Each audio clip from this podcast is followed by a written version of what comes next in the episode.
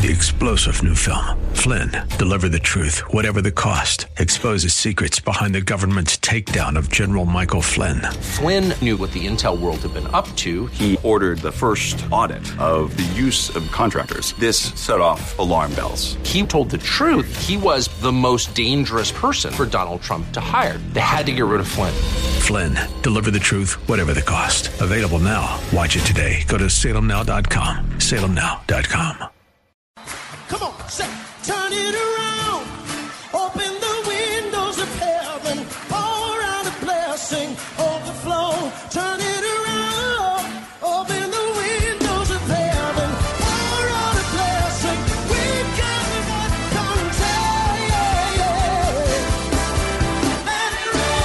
Welcome to Beyond the Veil, a ministry of Dayspring Chapel. Arise, shine, and excel. Located at 1628 Hyde Park Ave, Hyde Park, Massachusetts. As Luke chapter 178 and 79 tells us, according to the tender mercy of our God, whereby the day spring from on high has visited us, to give light to them that sit in darkness and in the shadow of death, to guide our feet in the path of peace. Now let's listen to today's message from Pastor David. Portrait of greatness. We started looking at this a few weeks ago or a couple of weeks ago. We continue with that today. A portrait of greatness. Lord, help us with this in the name of Jesus. May we see your greatness. May we behold your greatness. May we behold your face in righteousness. May we awake with your likeness and be satisfied with looking like you. Lord, show us your glory. Show us your greatness. Show us your face. Show us your righteousness. Show us your fear. Show us your terror. Show us your fire. Show us your kindness. Show us your love. Show us your gentleness. Show us your comfort. Show us all there is in you in the name of Jesus. We are with open face, beholding as in a mirror the glory of the Lord. May we be changed into the same image from glory unto glory, even as by the Spirit of the Lord. In Jesus' name, amen. Romans 4:16, our memory verse. I hope somebody already memorized this, but let's do it together. Romans 4:16. Therefore it is of faith that it may be according to grace, so that the promise might be sure to all the seed, not only to those who are of the law, but also to those who are of the faith of Abraham, who is the father of us all. Can you say it after me? Therefore it is of faith that it may be according to grace. Let's do that again. Therefore, it is of faith that it may be according to grace, so that the promise might be sure to all the seed, not only to those who are of the law, but also to those who are of the faith of Abraham, who is the father of us all. Therefore, it is of faith that it may be according to grace, so that the promise might be sure to all the seed, not only to those who are of the law, but also to those who are of the faith of Abraham who is the father of us all. You know, we started this series by taking a brief look at a portrait of the greatness of Jesus, from sonship to kingship, from the crucified lamb to the crowned lion king, the lion of the tribe of Judah. A portrait of the greatness of Jesus is descriptively painted and scripted for us in Philippians 2 5 to 11 which talks about the humility of Jesus, the obedience of Jesus. He's obedient to the point of death. And as a result of his humility and obedience, the Father delivered him from death, raised him up, and gave him a name which is above every name. As a result of his obedience, as a result of is humility. The Father delivered him from death, raised him up, and gave him a name that is above every name. And when we look at Hebrews chapter 7, we see that the greatness of Jesus is not according to genealogy, nor according to father or mother, but according to the power of an endless life, as it is written in Hebrews chapter 7, 1 to 5. For this Melchizedek, king of Salem, priest of the Most High God, who met Abraham returning from the slaughter of the kings, and blessed him, to whom also Abraham gave a tenth part of all, first being translated king of righteousness, and then also king of Salem, meaning king of peace, without father, without mother, without genealogy, having neither beginning of days nor end of life, but made like the Son of God, remains a priest continually. Now consider how great this man was, to whom even the patriarch Abraham gave a tenth of the spoil. Now consider how great this man was, to whom the patriarch Abraham gave a tenth of the spoils. How great was this man? How great was this man? This person, this being that met Abraham returning from the battle with the kings and blessed him.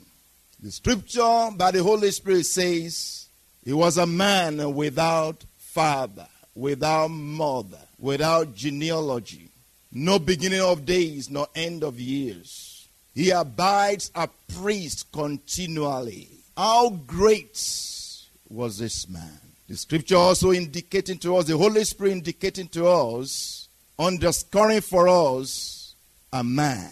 Not how great was this spirit, not how great was this being, but how great was this man. The Son of Man appeared, showed himself to Abraham as he was coming from the slaughter of the kings. If you know this story, Genesis chapter 14 when five kings came together, four kings came together, and they battled one another.